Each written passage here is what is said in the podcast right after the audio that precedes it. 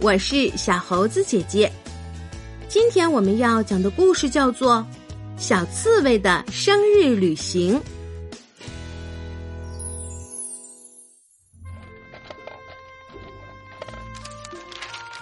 致哺乳动物叔叔阿姨，你们好！马上我的生日就要到了，这次生日我想去环球旅行。不知道你们可否以接待我作为这次给我的生日礼物？我是好奇心旺盛的小刺猬，小刺猬敬上。小刺猬忙着写自己的生日信。嗯，都写好了，现在就开始邮寄吧。小刺猬带着信找到了邮递员大叔，叔叔。这是我的生日信件，请您帮我寄给我的哺乳动物亲戚们。哦，多啊，真是多！这么多的信要寄到什么时候啊？邮递员叔叔赶忙帮小刺猬寄起了信，要寄给住在草原的大象，住在沙漠的骆驼，住在北极的北极熊，住在河里的水獭。住在森林的老虎，住在洞穴里的蝙蝠，忙活了一阵，终于寄完了。生日当天早上，小刺猬满心欢喜的登上了热气球。嗯，叔叔阿姨们应该收到我的信了吧？热气球缓缓升到了空中，小刺猬怀着激动的心情上路了。小草摇摇摆摆，小刺猬来到了大草原。哦，原来是小刺猬来了！大象叔叔用鼻子将小刺猬举了起来。我们的食物就是草原上的草和果子。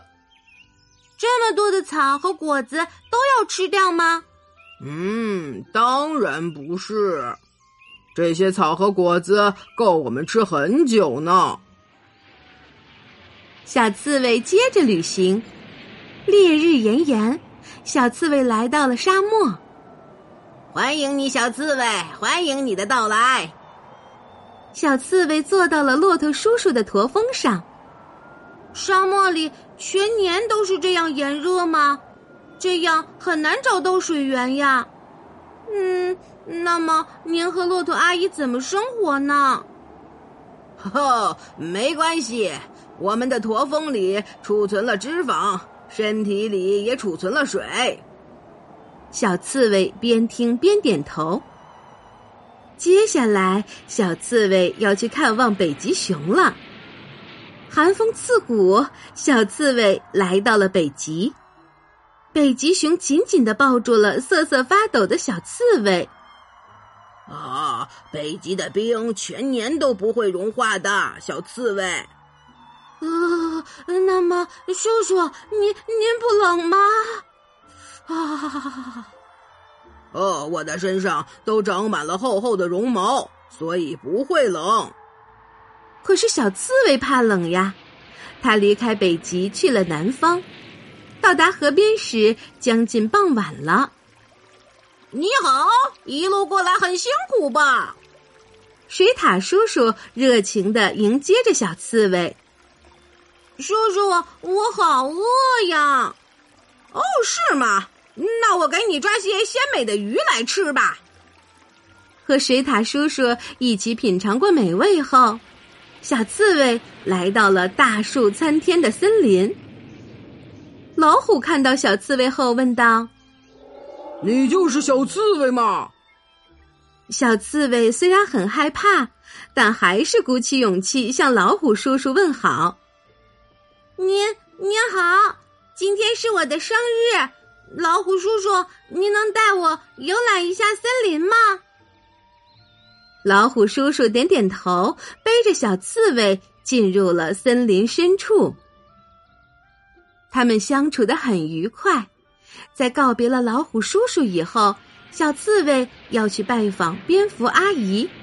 她住在一个伸手不见五指的洞穴深处。小刺猬呀，快来快来！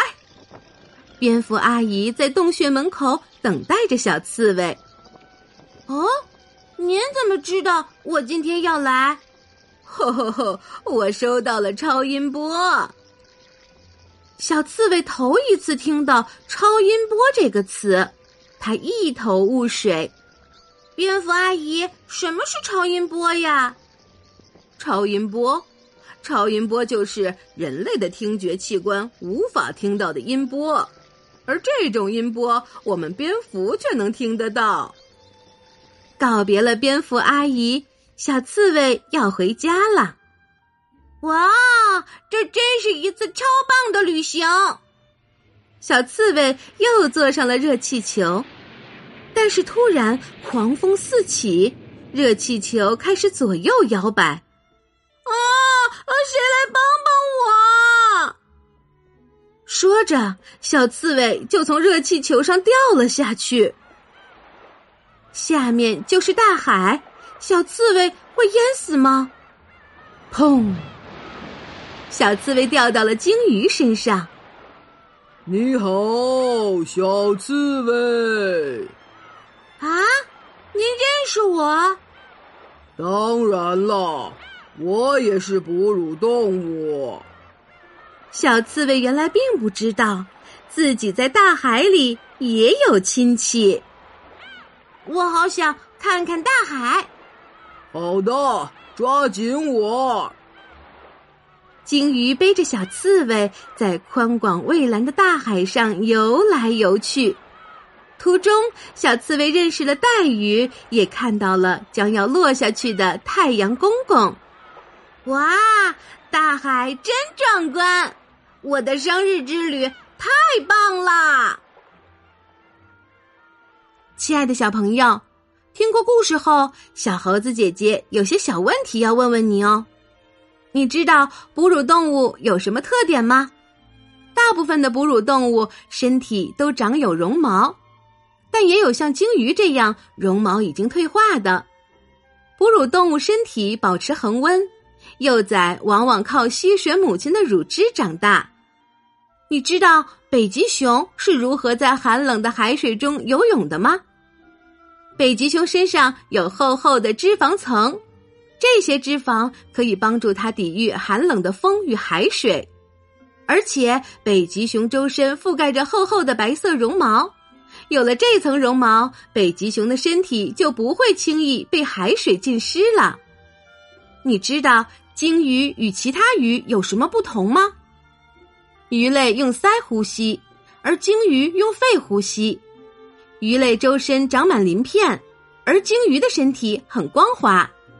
此外，鱼类靠产卵繁殖，而鲸鱼会生下幼崽并哺乳喂养幼崽，所以鲸鱼属于哺乳动物，而不属于鱼类。好啦，今天的故事就是这些内容。喜欢小猴子姐姐讲的故事，就给我留言吧。也欢迎你把今天的故事和你的好朋友们一起分享。关注“小猴子讲故事”公众号，收听更多精彩内容。我们明天再见。